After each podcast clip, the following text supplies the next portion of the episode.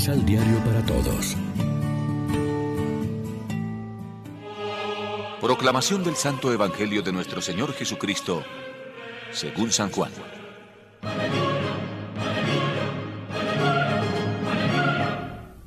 Este es el testimonio de Juan respecto de Jesús.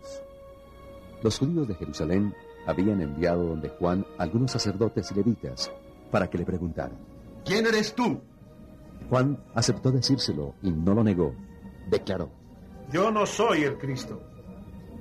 Le dijeron. Entonces, ¿quién eres? ¿Elías? Contestó. Yo no soy Elías. Dijeron. ¿Eres el profeta? Contestó.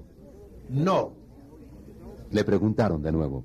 Dinos quién eres, para que llevemos una respuesta a los que nos han enviado. ¿Qué dices de ti mismo? Juan contestó. Yo soy la voz del que grita en el desierto.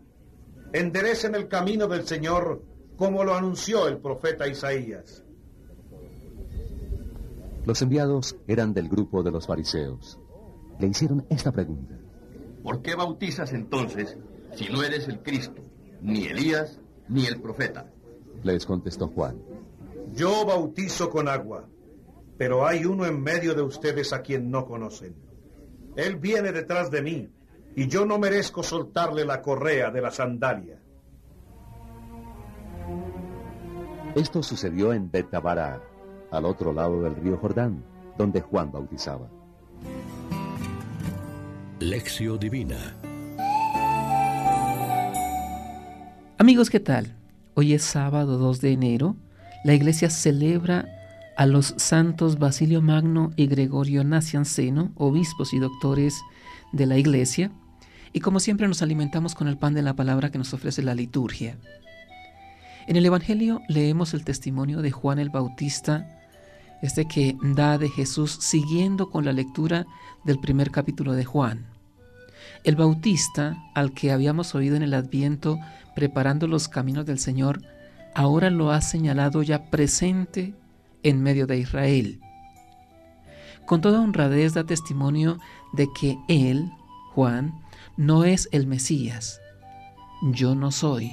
Yo soy la voz que grita. Al que viene detrás de mí, yo no soy digno de desatarle la correa de las sandalias. La palabra es Jesús, Juan es la voz. La luz es Cristo, Juan es solo el reflejo de esa luz.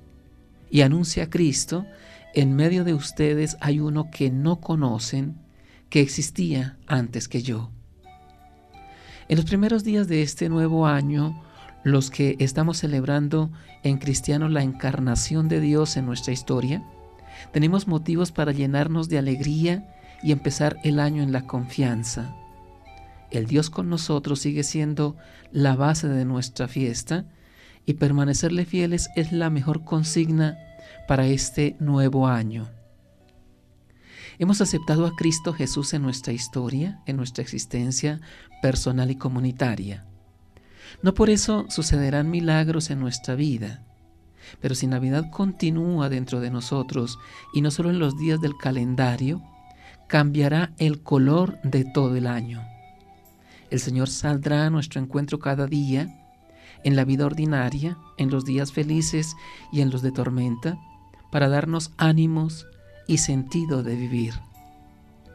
En nuestra relación con los demás podemos preguntarnos, siguiendo el ejemplo de Juan el Bautista, si somos buenos testigos de Jesús.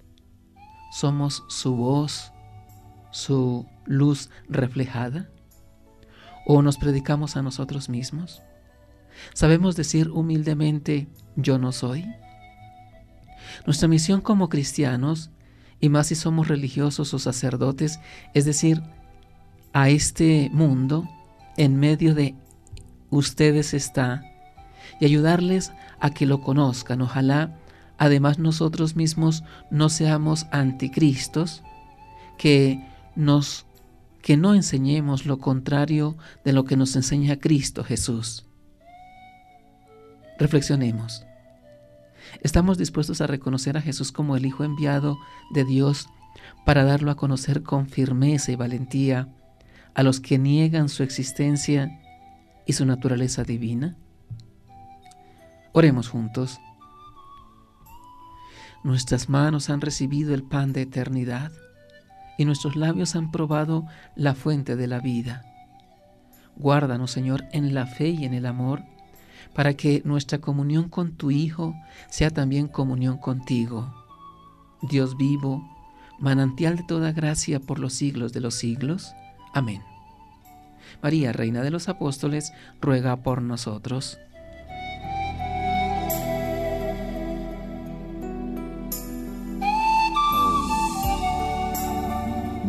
Complementa los ocho pasos de la Alexio Divina adquiriendo el emisal Pan de la Palabra en Librería San Pablo o distribuidores. Más información www.sanpablo.co Pan de la Palabra. Vive la reflexión.